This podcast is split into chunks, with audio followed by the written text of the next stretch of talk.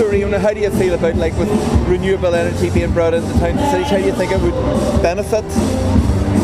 Well, if we look at places like China, the um, amount of air pollution is absolutely ridiculous. Even if, say, for example, you go to Martin or Carrickfergus looking over Belfast, you can see the amount of smog over it from where we've been burning fossil fuels, even in cars, you know, especially. So bringing in renewable not only save the government money in the long run and save everyone else money, but it will help save the environment. Oh yeah, and make the environment more working, and, and, and also as well, it would help. Like the way they're trying to bring, they're talking about carbon neutral targets in years to come. Now's the time for carbon neutrality to come about.